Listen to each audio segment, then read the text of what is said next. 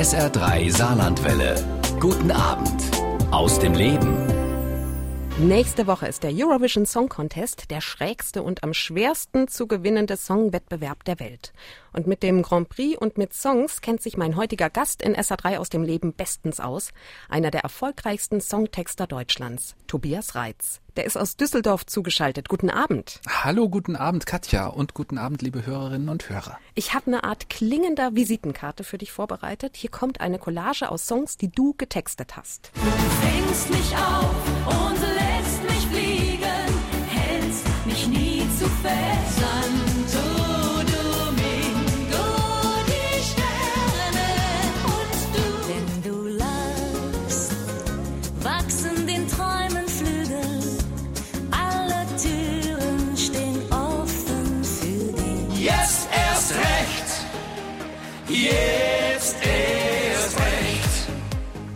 So, Tobias, mal schauen, ob du aufgepasst hast. Kriegst du die Interpreten von eben alle zusammen? Naja, die hab ich wohl alle auf dem Schirm. Also, du fängst mich auf und lässt mich fliegen, Helene Fischer. Dann hatten wir, ich glaube, Santo Domingo, die Sterne und du. Das war meine erste Veröffentlichung mit dem Fernando Express, damals noch mit Birgit Lange als Frontfrau. 2002. Dann war es Dana Winner mit Wenn du lachst. Und dann war es Club 3 äh, mit Jetzt erst recht. Florian Silbereisen, Jan Smith und Christoph. Mit denen bist du im Moment ordentlich Ja. unterwegs, ne? Was macht ihr so? Ja, was machen wir so? Also wir machen eigentlich unterschiedliche Sachen. Ich sitze an meinem Schreibtisch und die Jungs sind auf Tour und äh, bespaßen Deutschland mit dem großen Schlagerfest. Das ist aber tatsächlich eine ganz, ganz glückliche Geschichte. Mit äh, den Jungs habe ich letztes Jahr mit Uwe Busse zusammen das Debütalbum gemacht, Vorsicht unzensiert.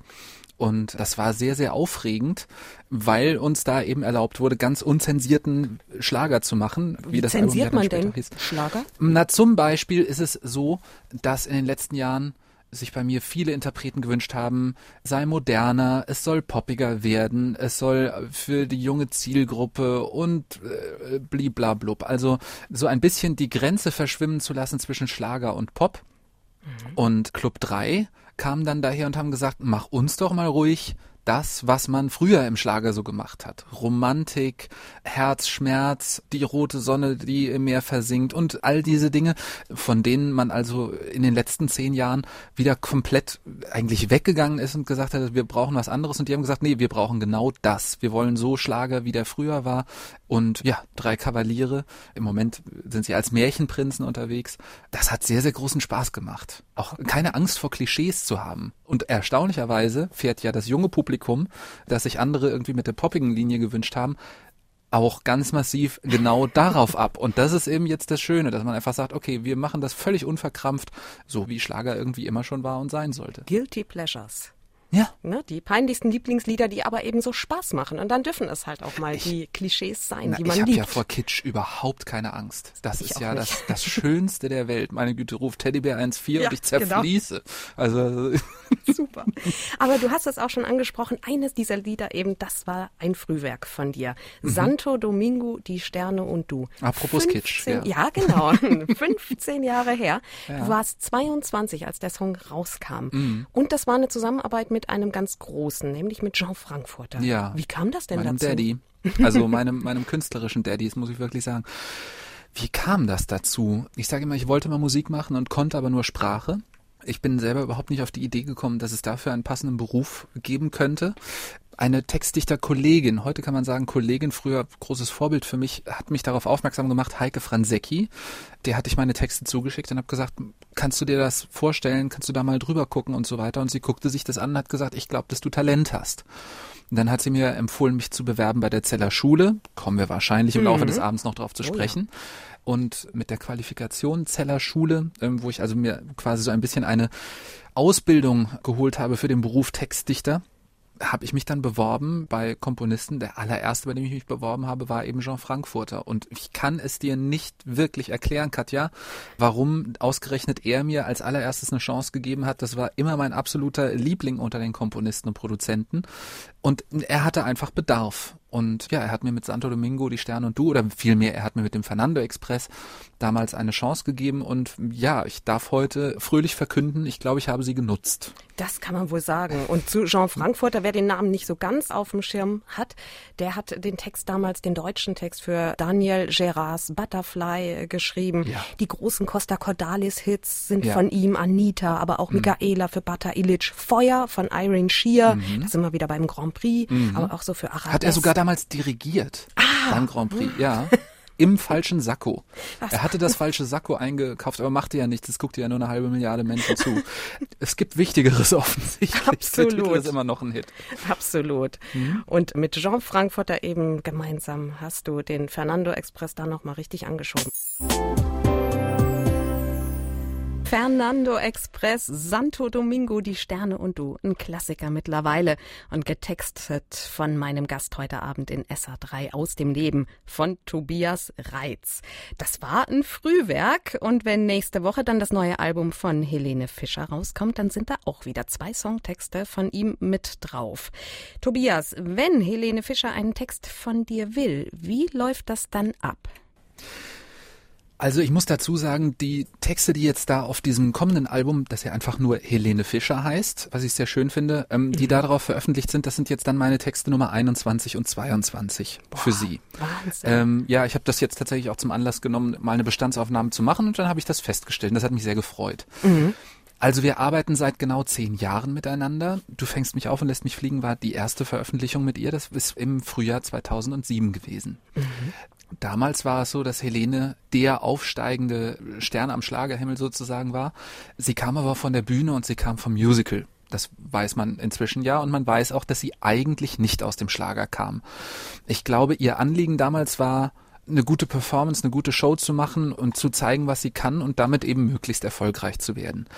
Wie gesagt, sie kam von der Performance ich komme eben aus dem Text und damals war es tatsächlich so, dass wir noch vieles ausprobiert haben oder auch ich einfach erstmal anbieten musste und sie eigentlich recht flexibel war und gesagt hat, gut, wenn ihr glaubt, dass das so gut funktioniert, mir gefällt das, mir macht es Spaß, das so zu machen, so singe ich das gerne.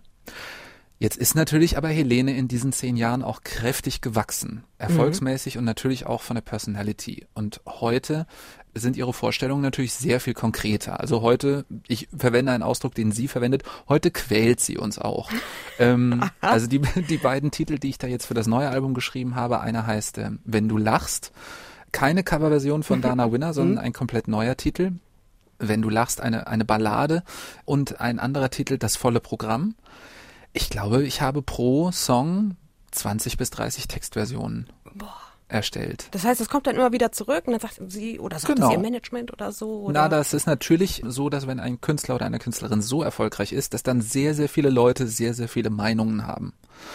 Und es gibt trotzdem einige Songs auf dem Album, die wurden mit dem ersten Entwurf durchgewunken.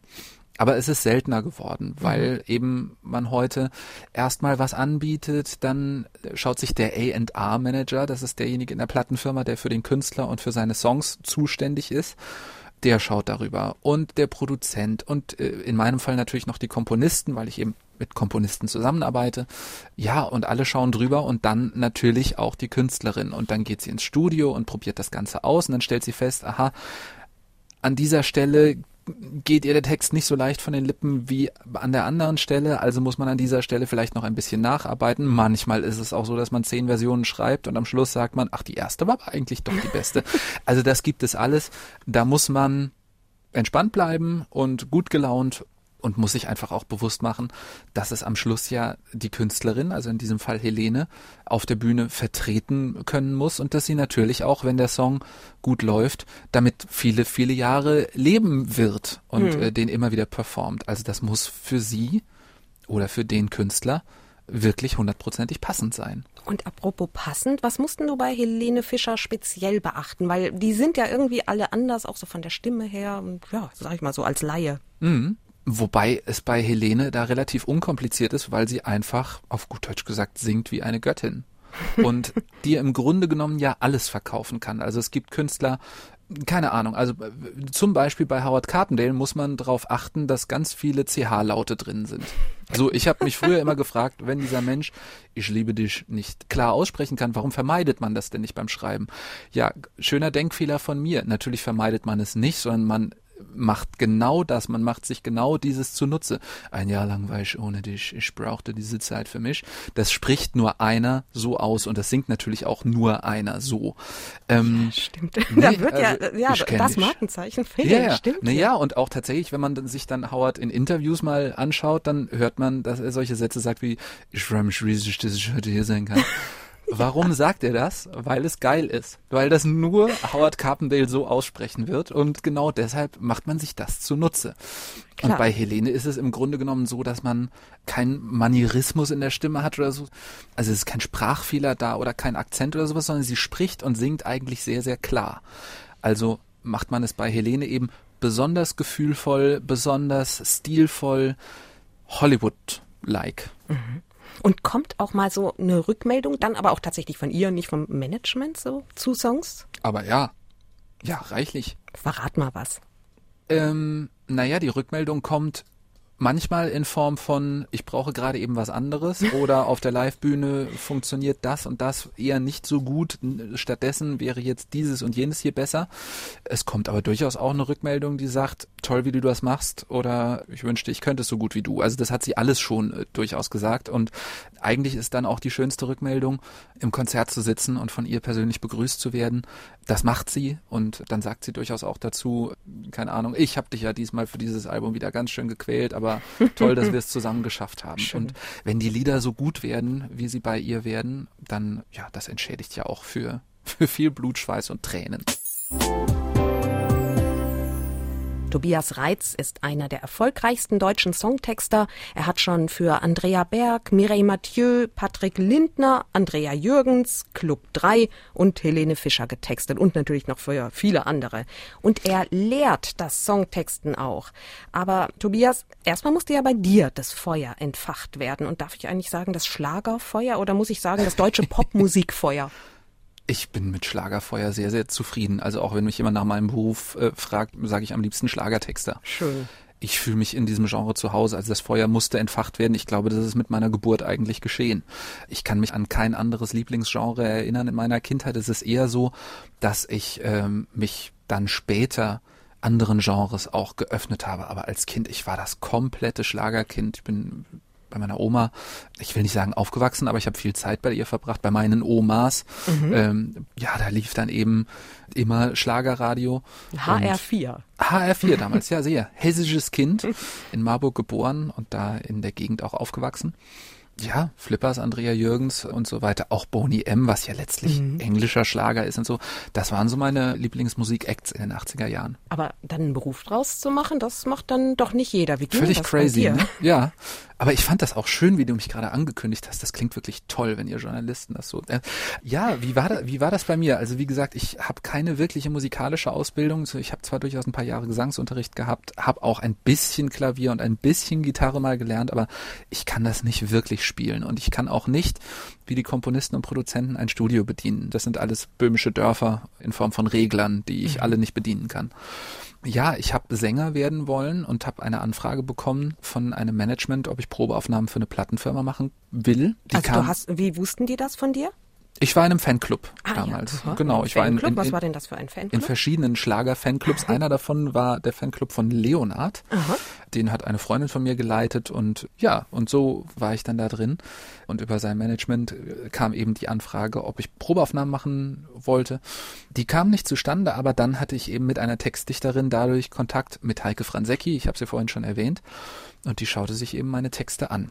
Und äh, ja, sie brachte mich auf die Idee, da äh, tatsächlich mehr draus zu machen. Gesungen hast du aber auch mal, ne? Das ist ein paar Jahre Mhm. her. Hast du tatsächlich auch mal zwischendurch gemacht. Warum nicht weiter? Erstmal vielen Dank an SR3. Äh, Ja. Ihr wart die einzigen, die das Wir haben damals dich gern regelmäßig. ja, ich glaube, ich war sogar Platz eins in eurer in eurer Schlagerparade. Ja, das schafft nicht jeder. Das schafft nicht jeder. Nein, das war, ähm, das war auch schön, aber Mhm. das war für mich eine schöne Episode. Mm, Ich konnte mich nicht beherzt für den Weg des Bühnenkünstlers entscheiden. Denn Sänger sein ist etwas völlig anderes als nur singen.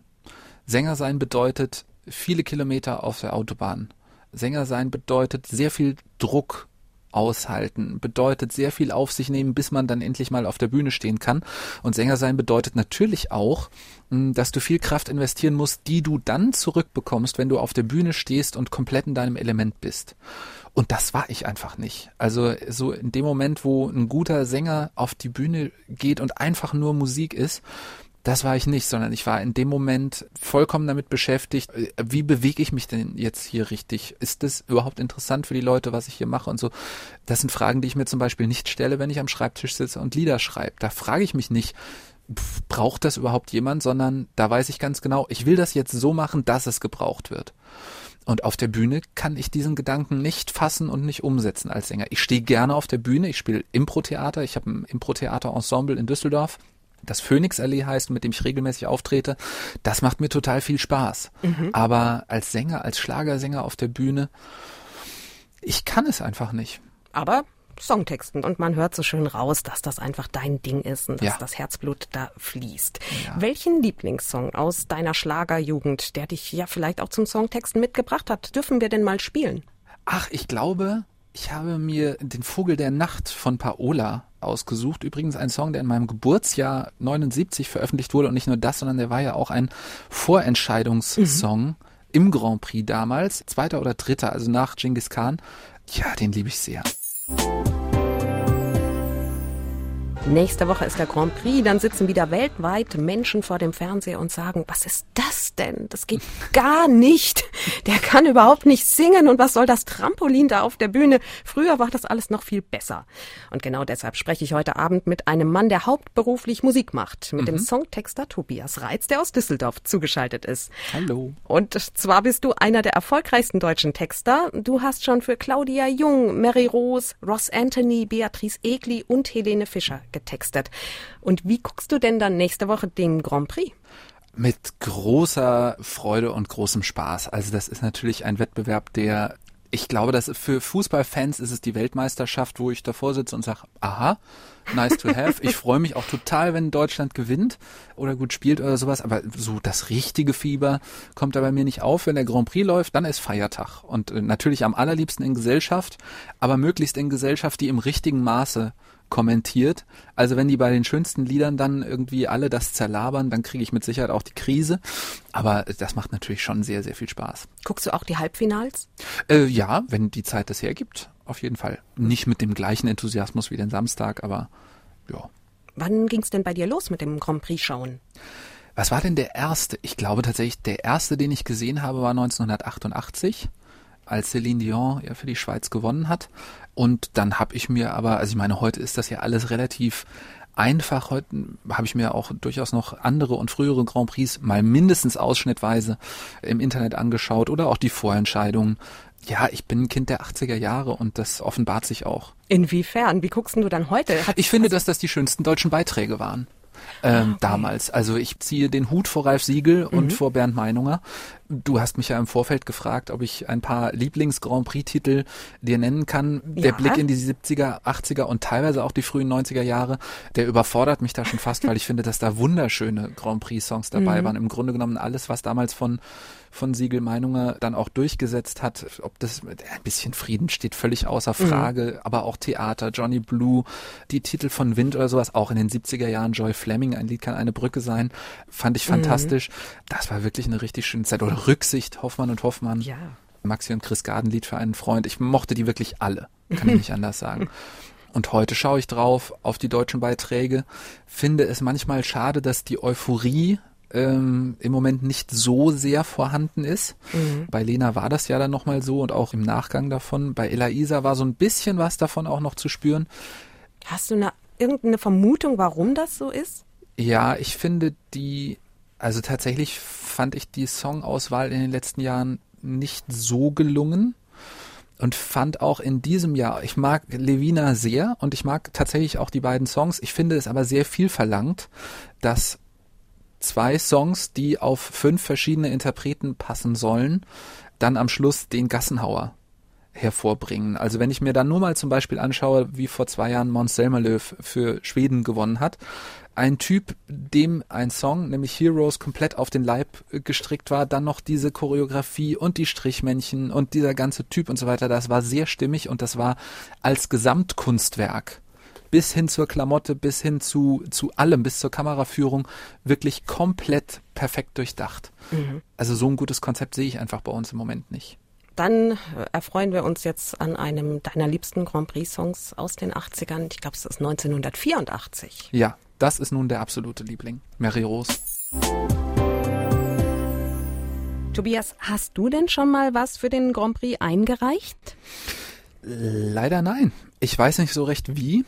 Ähm, Sage ich einfach mal ganz ehrlich. Also erstens mal wird ja doch vorwiegend englisches Material eingereicht, auch aus Deutschland. Ich kann das durchaus gut verstehen, finde es aber natürlich schade, dass äh, die Landessprachen keine allzu große Rolle mehr spielen beim Song Contest. Naja, und dann bin ich eben stilistisch doch ziemlich gut im Schlager verwurzelt und der Grand Prix ist inzwischen doch eher ein Pop-Wettbewerb. Also mir fehlt so ein bisschen die, die Angriffsfläche dafür. Ich, mal schauen, vielleicht kommt sie ja wieder. Ja, genau, man soll nie, nie sagen. Und du hast das Thema Sprache schon äh, genannt. Gerade beim Grand Prix haben wir ja gerne gesagt, ja, wir haben da auch keine Chance mit unserer komischen, harten Sprache. Aber die Engländer, da ist das irgendwie so flüssig und bei den äh, Franzosen ist jedes Wort irgendwie Musik. Ja, auch die Italiener, nicht? Ja. Die Sprache singt von alleine. Aber die deutsche Sprache darf man nicht unterschätzen. Was kann die und was kann die nicht? für mich als Textdichter im eigenen Land zu schreiben, ist sehr wertvoll, dass die deutsche Sprache so präzise ist und so viele Möglichkeiten bietet, sich auszudrücken. Also man sagt ja nicht umsonst, es ist die Sprache der Dichter und Denker. Also die deutsche Sprache animiert schon zum Zuhören.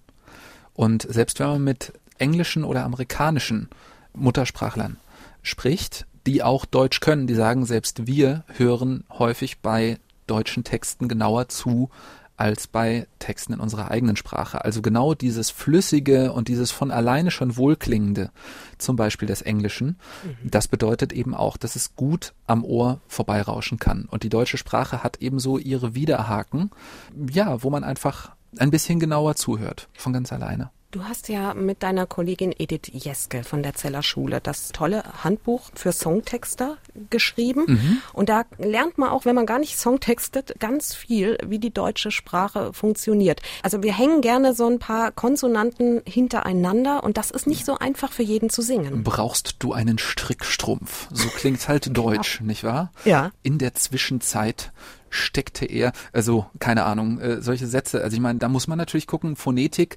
heißt der Klang der Sprache und das ist natürlich genau das, worauf wir beim Schreiben ganz massiv achten müssen. Ich hatte eine kurze Zusammenarbeit mit Dieter Bohlen und habe festgestellt, dass er, dem man ja sehr häufig nachsagt, dass seine Texte so inhaltsfrei sind.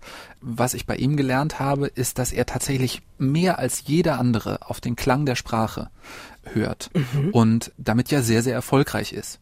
Also es ist schon so, dass die Künstler auch das Bedürfnis haben, dass die Worte ganz natürlich aus ihrem Mund kommen, wenn sie diese Songs singen. Und das ist sicherlich im Deutschen eine größere Herausforderung, aber eben auch eine Chance. Und wenn man dann eben mal ein Wort reinbringt, was so ein bisschen kantiger ist, dann kann man gar nicht anders als da genauer hinhören. Also keine Ahnung, bei Mary Rose, äh, für die habe ich eben jetzt gerade einen Titel geschrieben, Deine Welt ist keine Insel. Da kommt das Wort antiseptisch vor. Wer da nicht äh, hinhört, für den fällt mir auch nichts anderes mehr ein. Also da darf man dann auch ruhig mal so ein bisschen irritiert sein. Im Englischen würde selbst so ein Wort irgendwie noch vorbeifließen. Antiseptik wahrscheinlich. Antiseptik. Ja, ja, genau, richtig. Aber du hast, warst nie an dem Punkt, dass du gesagt hast, oh Mann, also mir reicht's jetzt echt mit der deutschen Sprache, ich mach's jetzt weiter auf Englisch oder so. Ich finde die deutsche Sprache total schön. Ich finde das ganz wunderbar. Und wenn man mit solchen Zeilen wie, na, nur mal zum Beispiel, was wir da hatten von Helene, du fängst mich auf und lässt mich fliegen. Ich finde, dass das eben auch eine schön klingende Zeile ist, die eben auch ein schönes Bild erzeugt. Absolut. You catch me and you let me fly hat nicht das gleiche Maß an Poesie. Nein, ja, stimmt. Ja, ist ganz verblüffend. Wir haben eine schöne Sprache, also wir dürfen auch, das finde ich auch das Schöne, dass in der Popmusik inzwischen auch diese Sprache sich wieder etabliert hat und dass die äh, auch junge Pop- und Rockmusiker überhaupt keine Berührungsängste mehr mit der Sprache haben. Viel weniger als, als die ältere Generation. Unsere Sprache singt gut. Also, Einer wenn von du das 80 sagst, Millionen. Ist doch Ja, wunderbar. das stimmt. Tobias, so ein Grand Prix-Song, der muss aber wirklich Leuten von Spanien bis Russland gefallen. Der muss Mhm. in so unterschiedlichen Ländern wie Island und Zypern, Aserbaidschan und ja, mittlerweile ja auch Australien ankommen. Ja. Wie macht man das? Also ich meine, du bist ja jetzt kein Ähm, Komponist Mit, mit einer Windmaschine. Und einem Trickkleid. einem Trickkleid, einer Windmaschine und Extensions, ja. Ja, genau. Aber das ist das Schwere am Grand Prix, oder? Dieses Publikum, was in sich so unterschiedlich ist. Mhm. Ja, und ähm, du hast gerade eben die geografische Spannweite angesprochen. Es gibt ja auch noch die Altersspannweite. Also der Grand Prix fängt eben auch beim Kind an und geht eben bis zur, ja, muss dann eben dem Teenager in Portugal genauso gut gefallen wie der Rentnerin in Estland. Ja, genau. Also da ziehe ich wirklich meinen Hut vor. Ich ziehe auch meinen Hut vor den Gewinnern. Ich weiß nicht, wie man den Grand Prix gewinnt. Also wenn das deine Frage war, was, was man feststellen kann, ist, dass der Gewinner immer etwas Neues mit reingebracht hat. Und deshalb ist, glaube ich, der schlechteste Weg, aber ein leider sehr stark praktizierter Weg, dass man einfach kopiert oder auf das Pferd setzt, was eben im letzten Jahr durchs Ziel galoppiert ist. Also ich glaube, man braucht im Moment keine Strichmännchen zu machen und man muss wahrscheinlich auch nicht unbedingt über 1944 oder 45 singen, denn das ist eben die letzten zwei, drei Jahre gemacht worden und man muss eben auch nicht mehr als Monster auf die Bühne gehen, weil das ist vor zehn oder elf Jahren gemacht worden. Genau. Es gibt noch diese Theorie, dass die Gewinner immer so einen Siegeswillen ausstrahlen. Ob das jetzt Nicole oder Udo Jürgens war oder aber, das konnte man als Zuschauer spüren. Ich finde diese Theorie auch toll. Ich finde nur, dass Lena da komplett rausfällt, weil die wirkte auf mich so, als wollte die einfach nur ein bisschen Spaß haben. Ja, Lena war war sehr unique in diesem Jahr und es ist, ich würde dir da zustimmen. Es war eher so, dass in diesem Jahr alle Siegeswillen ausgestrahlt haben, außer einer. Und dann hat man gesagt, oh Gott, endlich mal eine Entspannung. Ich hätte Lena damals, auch wenn stark auf sie gewettet wurde, ich habe sie nicht als Siegerin vermutet im Vorfeld und muss aber einfach sagen, sie hat das wahnsinnig toll gemacht. Und bei Lena kam einfach die Unschuld und das völlig, ja, das völlig Unverkrampfte damit rein. Sie hat die Nerven behalten, sie hat das alles irgendwie damals toll mitgemacht. Sie sagt aber selber eben auch, mit drei Jahren mehr Berufserfahrung hätte sie es vielleicht auch schon nicht mehr gewonnen.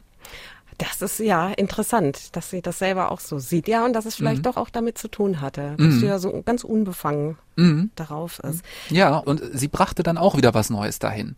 Also, dass man so ein bisschen, ja, so eine Mädchenhaftigkeit, also es gab vorher eben nicht die mädchenhafte, lockere Gewinnerin, sondern wenn, dann waren das eben die Divas, die da vorher drin gewesen sind. In den 80er Jahren gab es durchaus auch mal Gewinnerinnen, die zwar etwas Mädchenhaftes hatten, aber trotzdem war da ein bisschen Drama mit dabei und ein bisschen Pathos und so weiter.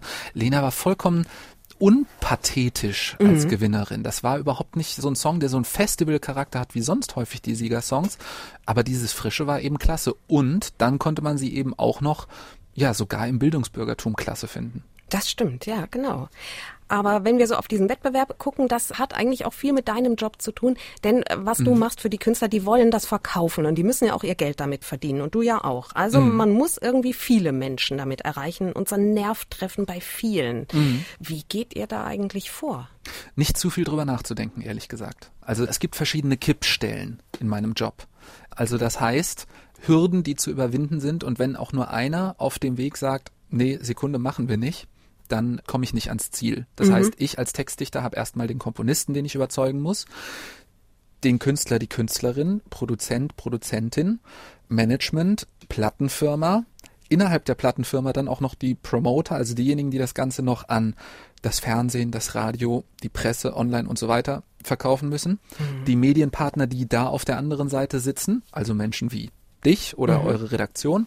Und selbst wenn das alles geklappt hat, wenn also äh, man acht Hürden überwunden hat und der Song dann mal im Radio und im Fernsehen ist, dann gibt es, wie ein Plattenfirmenkollege von mir immer so schön gesagt hat, immer noch die Möglichkeit, dass der Konsument versagt. Der Blöde. also, wenn das da draußen keiner haben will, dann kann man sich natürlich auch den Wolf schreiben und kaputt promoten, dann will es einfach keiner haben. Wenn du darüber beim Arbeiten zu sehr nachdenkst, kommst du allerdings in Teufels Küche, dann kriegst du nichts auf Papier, weil dann, dann blockierst du dich. Also man muss eigentlich auch da ein kleines bisschen, wenn man ans Arbeiten geht, wieder auf Durchzug schalten und zu sagen, oh, was auch immer, wie viel auch immer dagegen sprechen könnte, ich mache das jetzt einfach. Nächste Woche beim Eurovision Song Contest, da kann man wieder jede Menge Songhandwerk bestaunen und Tobias lehrt es auch. Zumindest das Handwerk der Textdichtung, nämlich an der sogenannten Zeller Schule. Tobias, was ist denn diese Zeller Schule? Die Zeller Schule ist eine Art von Berufsakademie für Textdichter. Vor 20 Jahren ungefähr hat man Edith Jeske gefragt, mit der ich das zusammen mache. Das ist so die Songtextdozentin in Deutschland. Die hat man gefragt, ob sie sich etwas vorstellen könnte, eine Institution oder ein, ein Seminar, was auch immer, ein Workshop, mit dem man Textdichter fördert.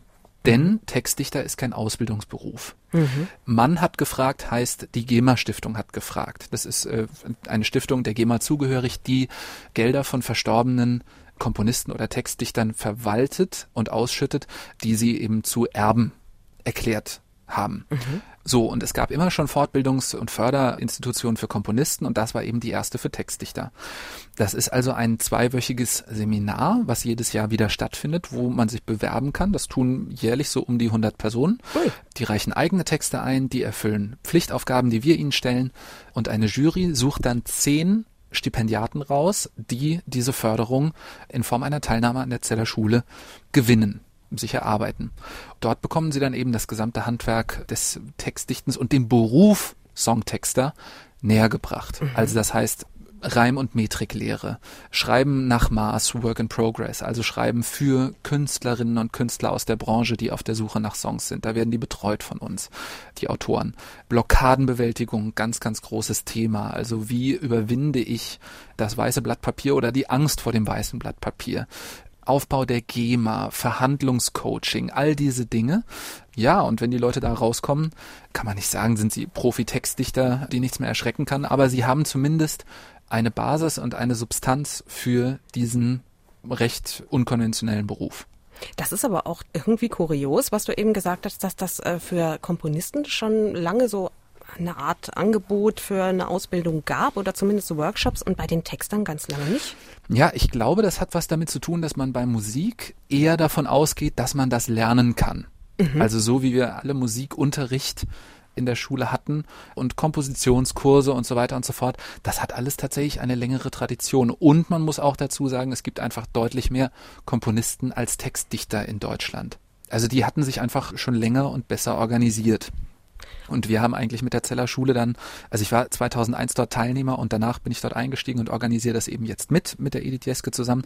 Wir haben eben damit versucht, den Textdichtern in Deutschland auch ein bisschen eine Lobby zu geben oder die zu stärken. Und du hast mit Edith Jeske zusammen das Handbuch für Songtexter geschrieben. Ja. Ich habe das mit Begeisterung gelesen. Also ich habe auch Schön. Ja, Echt? Total. Ja, ich habe auch gemerkt, hast du vor?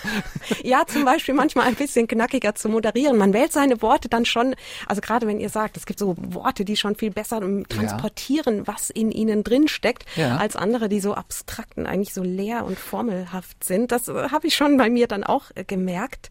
Ich gebe dir, ich gebe dir einfach ein Beispiel ja, dafür. Genau. Diese Unruhe bringt mich um den Verstand. Mhm. Und diese Hektik stresst mich. Die Unruhe klingt doch ganz schön ruhig. Die Unruhe, genau, bringt mich um den Verstand. Das kannst du in einer solchen Entspanntheit und auch, du kannst auch dein Gegenüber entspannen mit einem solchen Satz, obwohl eigentlich das, was du sagen möchtest, mit die Hektik stresst mich, viel mehr schon im Klang wiedergegeben ist. Und ihr habt so viele schöne Songtexte da drin, die eure Absolventen geschrieben haben. Also ja. das liest sich so toll. Man kann auch bei einem Lied komplett verfolgen, wie es entsteht und warum es wo hakt und wo es echt schwierig ist und warum welche Zeile nicht geht. Das ist ja. toll. Wie sieht so eine Dankeschön. Aufgabe? Ja, also Freut gern. Mich sehr. Wie sieht so eine Aufgabe aus, wenn ihr das euren Zöglingen dann sagt? Also was wir im letzten Jahr gemacht haben, was hochinteressant ist, es gibt Kreativitätskarten. Mhm. Karten, auf denen Worte stehen, Karten, auf denen Bilder gemalt sind. Mit denen kann man unterschiedlich arbeiten. Du kannst zum Beispiel eine Bilderkarte und eine Wortkarte dir ziehen. Also zum Beispiel hast du auf der Bilderkarte dann einen Blick aus einem Fenster und vor diesem Fenster steht ein Baum und dann ziehst du eine Wortkarte und darauf steht Bruder. Mhm. So, und das war für mich mal eine Aufgabe in der Zeller Schule und da habe ich tatsächlich ein Lied geschrieben, was nie veröffentlicht wurde, aber was für mich ein ganz wichtiges Lied war, das hieß Baumhausjahre, wo es einfach um die gemeinsame Kindheit mit meinem Bruder ging und die Art und Weise, wie ja, wie Lebenswege dann eben auch wieder auseinandergehen. Also nicht mal im Streit auseinandergehen, sondern es ist einfach so, ich äh, bin verheiratet, aber kinderlos. Mein Bruder hat fünf Kinder. äh, ich bin Textdichter, er ist Wirtschaftsinformatiker.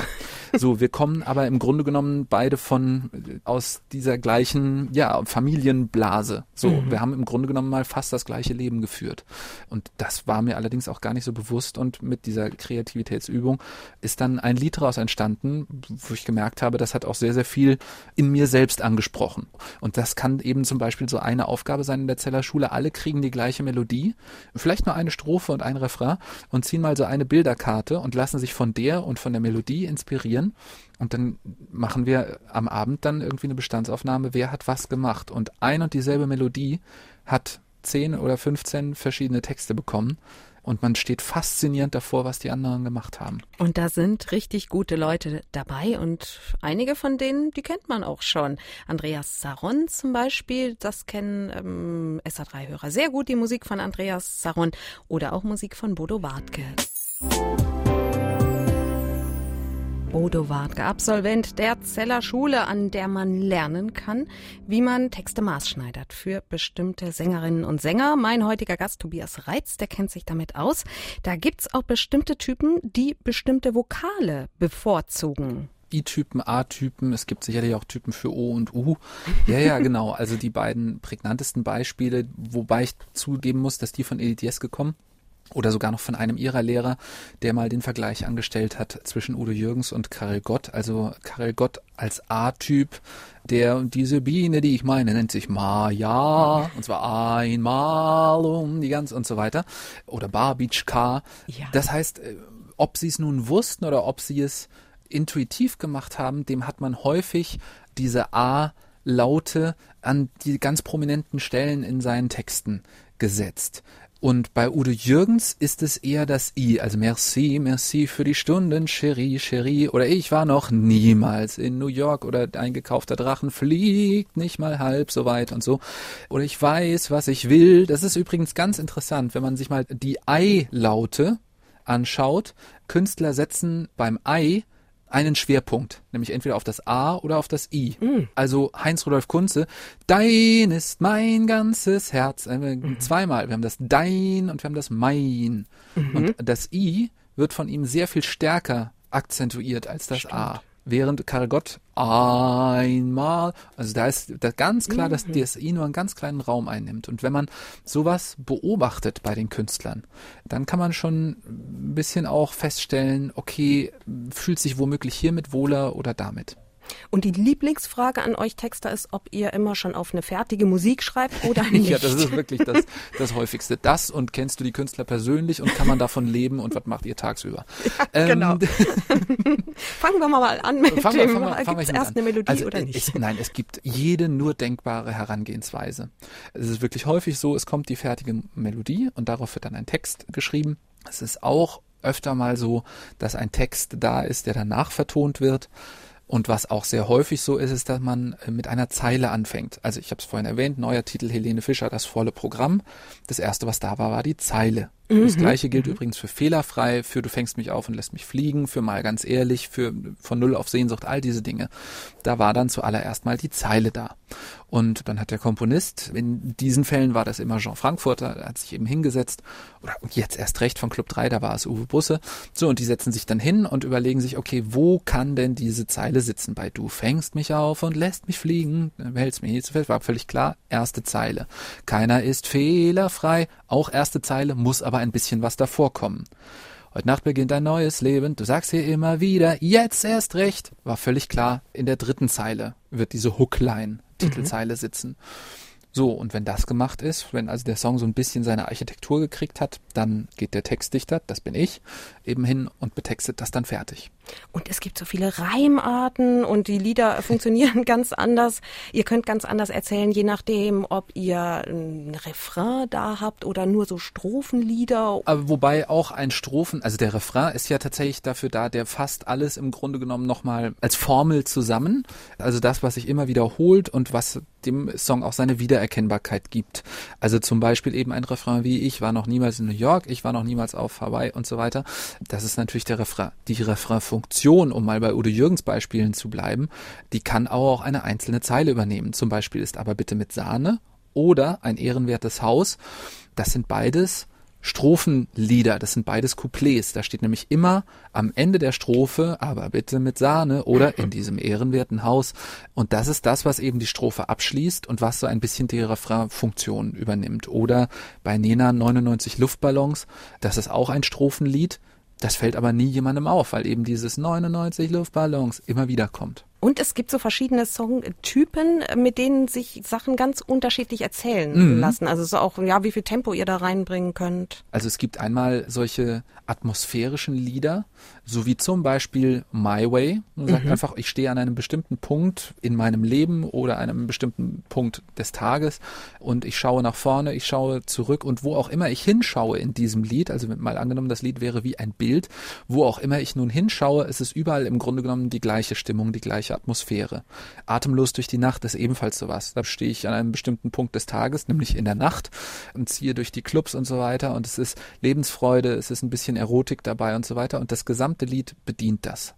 Und dann gibt es solche Story-Songs, wie eben zum Beispiel aber bitte mit Sahne, wo wir am Anfang diese vier Damen haben, die noch guter Stimmung sind und dann stirbt eben eine nach der anderen und am Schluss sind wir beim Begräbnis der letzten und auch die bekommt eben verzuckerte Torten und eben diese äh, Grabrede mit den Abschlussworten, aber bitte mit Sahne irgendwie erzählt. Am Schluss ist also die Stimmung eine ganz andere als am Anfang. Im Text zumindest. Und das sind Lieder, die eben ganz unterschiedliche Charaktere haben. Und dein Wenn du lachst von Dana Winner, würde Ja. ich sagen, ist eher so ein atmosphärischer Song. Das ist so ein atmosphärischer Song oder so ein so eine Art von Wimmelbild-Song. Ja, genau. Tobias, es gibt ein Lied von Helene Fischer, da verstehe ich seit Jahren an einer Stelle immer wieder, wer wirklich liebt, spürt die Seife nicht. Was ist da schiefgelaufen? Wirklich liebt, spürt die Seife. Zweifel, oder? Ja, sehr Lass mich nicht im Stich mitten im Paradies. Ja, genau. Richtig, das ist er. Ich bin unschuldig an dem, dass Ja, das mal ich weiß, ich weiß. Das ist nicht, nicht dein Text. Sagen wir direkt Die äh, dazu. wun wunderbare Kollegin Irma Holder. Mhm. Ja, das ist natürlich wunderbar. Äh, solche Verhörer drin zu haben. Also es gibt ja tatsächlich auch diese schönen Bücher, der weiße Neger Wumberbar. Mhm. Nach der Mond ist aufgegangen, der Wald steht schwarz und schweiget und aus den Wiesen steiget der weiße Neger Wumberbar. Ja, solche Verhörer können natürlich passieren, wenn man da ein bisschen schludrig zuhört. Ich habe da aber auch so Ah, ich bin schuld. einiges. Ja, es liegt nur an dir. Nein, natürlich liegt es am Sender.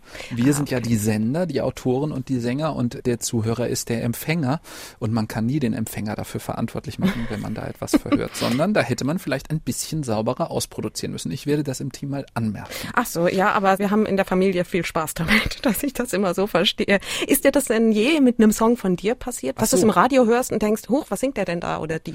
Ich glaube, bei sich selber ist man da so Mm, betriebsblind. Mir passiert das natürlich bei ganz, ganz vielen anderen Songs. Was ich sehr, sehr schön finde, ist ähm, Zu nah am Feuer von Stefan Waggershausen Ja. und Alice.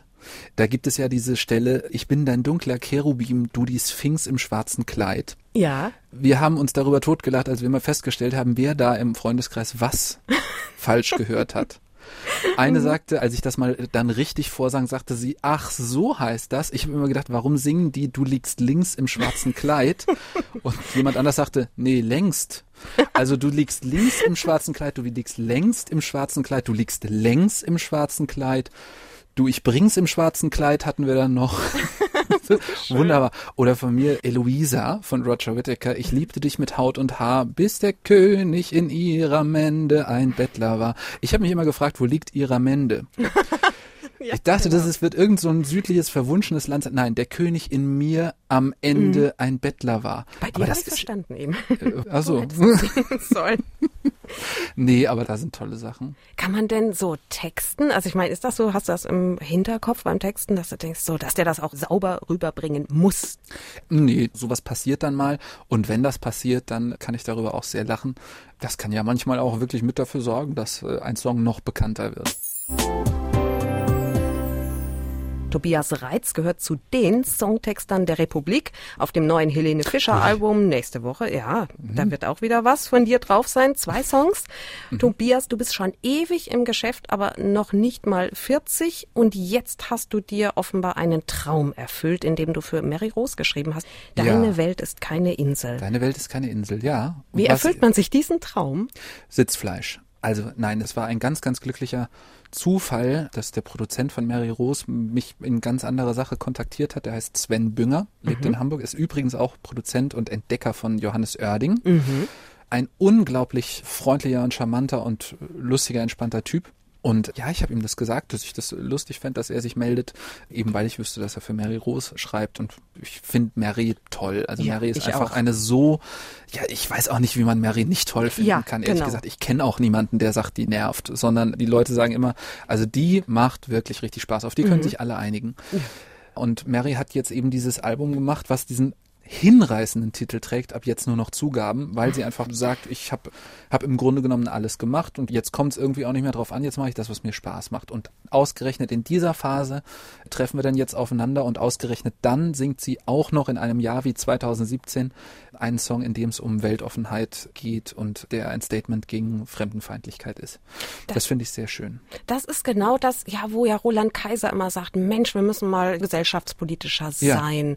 Ist das gemein, das zu sagen? Ist das der deutsche Schlager viel öfter, als man so denkt? Oder ist das einfach ganz schwierig, weil das Publikum auch was anderes möchte? Na, es ist im Moment sehr wenig und dann muss man sich natürlich anschauen, warum hören Menschen Schlager? Und sehr häufig hören Menschen Schlager eben nicht, um die Wirklichkeit nochmal vor Augen gehalten zu bekommen, sondern eher um einen Gegenpol zu bekommen zu dieser sehr schwer zu bewältigenden Wirklichkeit, die wir alle haben. Also die hat jeder Einzelne mit seinem Job. Die Leute sind alle sehr stark belastet im Moment. Auf viele kommen irgendwie viele Aufgaben zu. Und dann ist eben die Welt im Moment auch eine Spur schwerer zu kapieren, als sie das vielleicht noch vor fünf Jahren war. Also viele sind verunsichert durch, keine Ahnung, den amerikanischen Präsidenten, durch die Kriege in Ländern, die nicht allzu weit entfernt liegen, durch die vielen Menschen, die auf der Flucht sind und so weiter und so fort. Ähm, der Schlager ist dann eher dazu da, dass man davon mal im Kopf wegkommen kann, sich beruhigt, ein bisschen Farbe ins Grau bringt und dann vielleicht wieder aufnahmefähig wird für das, was dann eben zwangsläufig wieder kommen wird, wenn man die Nachrichten anmacht. Und in früheren Zeiten, wo der Schlager eine Spur politischer war, das waren Zeiten, die vielleicht eine Spur ruhiger gewesen sind. Also ein Song wie Am Tag, als Conny Kramer starb von Juliane Werding, ich meine, das war in der Zeit damals, das hat absolut gesessen. Äh, es war aber überhaupt nicht der einzige Problemschlager, den es damals gab. Es gab auch noch so Songs wie Rocky äh, oder Ruf Teddybär 1.4 oder sowas. Womöglich wäre das Publikum dafür auch wieder aufgeschlossen, aber es wird tatsächlich wenig angeboten. Man muss sich aber auch kritisch die Frage stellen, wer könnte es schreiben und wer könnte es singen. Roland Kaiser tut das, aber auch er tut es nicht mit dem erhobenen Zeigefinger, sondern er hat eben solche Songs, was ich fantastisch finde. Und wenn der Name Laila wäre, diese aktuelle Single, die Edith Jeske, meine Kollegin, getextet hat, wo es eben, ja, darum geht, das, was wir heute an den anderen fremd finden, wie fänden die das denn bei uns? Ja, schön. Der hat einige solcher Songs im Repertoire und es geht offenbar. Und Roland ist, ist sensationell. Also Roland ist für uns alle eigentlich ein Vorbild. Tobias, ich spiele dir jetzt mal kurz ein paar Grand Prix Songs vor und du sagst mir gleich, was die gemeinsam haben. Aquí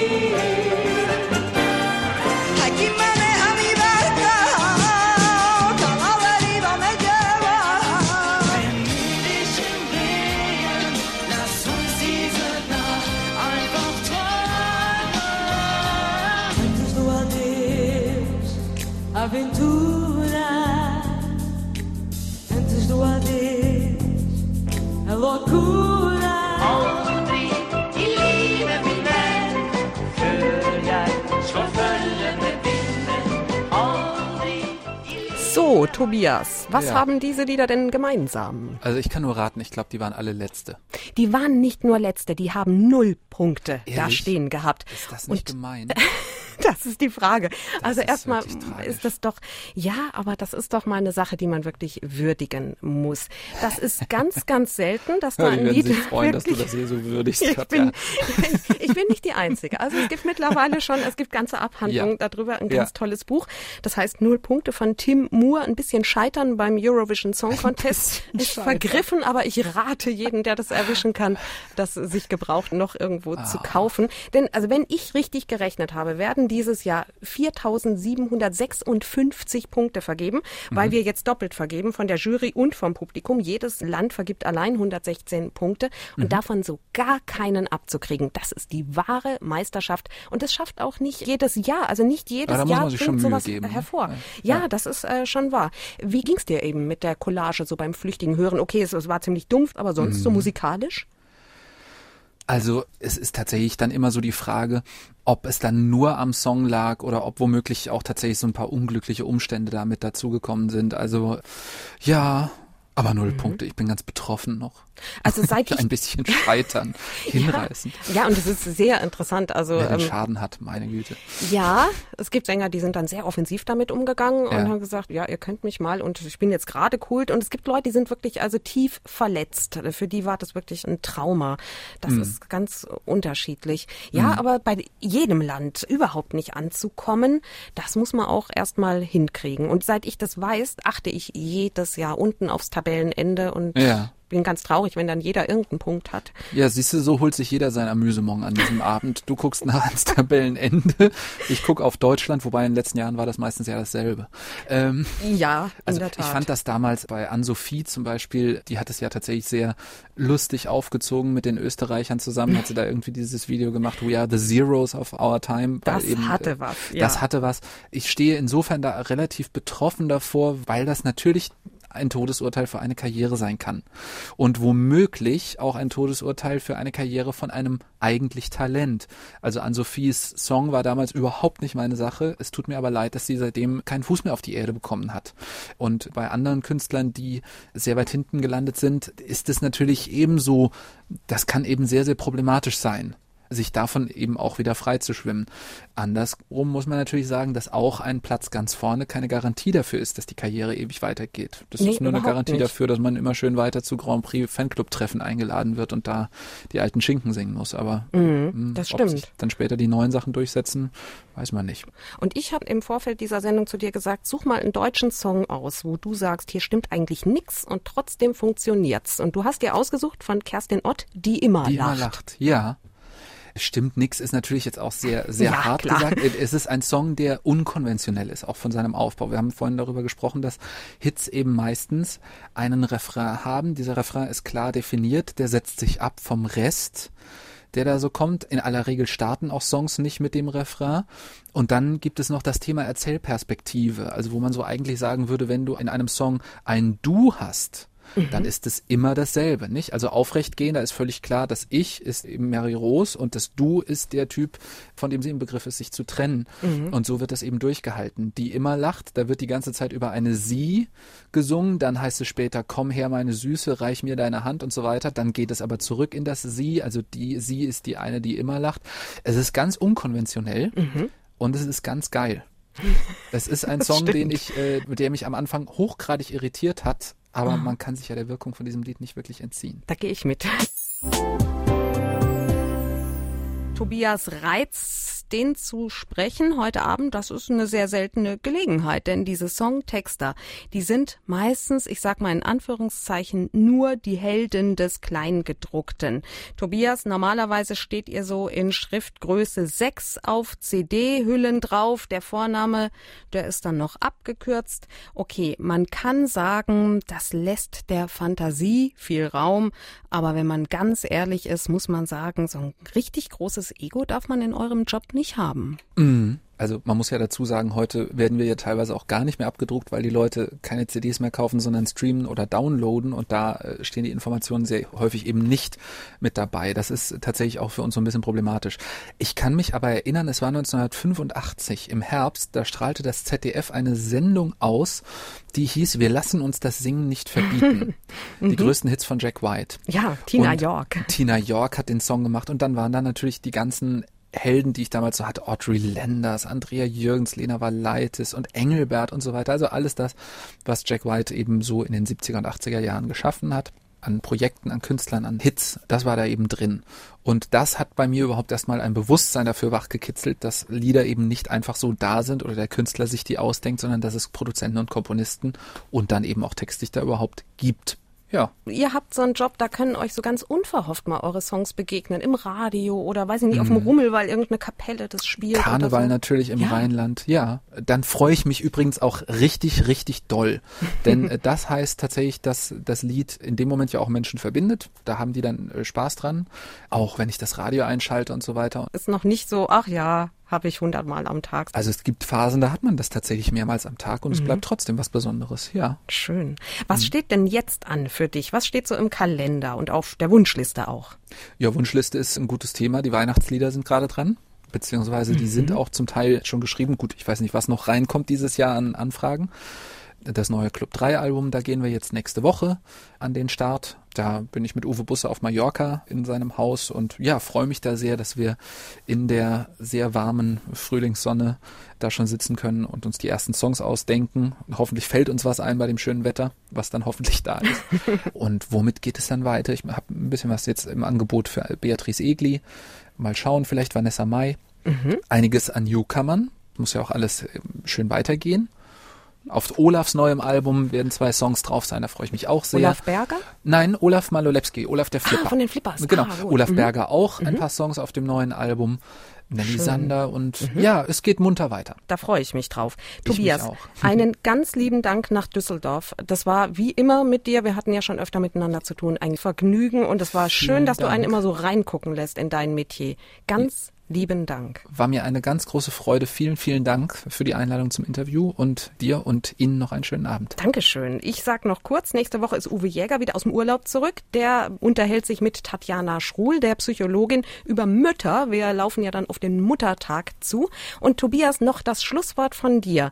Ja. Unter den Songs, die du getextet hast, hast du auch so ganz besondere Lieblingslieder. Unter anderem Jan Smith, Noch einmal mein Herz. Warum magst du es so? Das ist ein Lied, das aus dem Impuls entstanden ist, einfach ein schönes Lied zu schreiben. Und das hat der Jan sich danach ausgesucht, im Grunde genommen, als das schon fertig war und hat gesagt, das möchte ich zu meinem Lied machen. Und es ist, glaube ich, aus denen, die wir zusammen gemacht haben, auch wirklich sein Lieblingslied.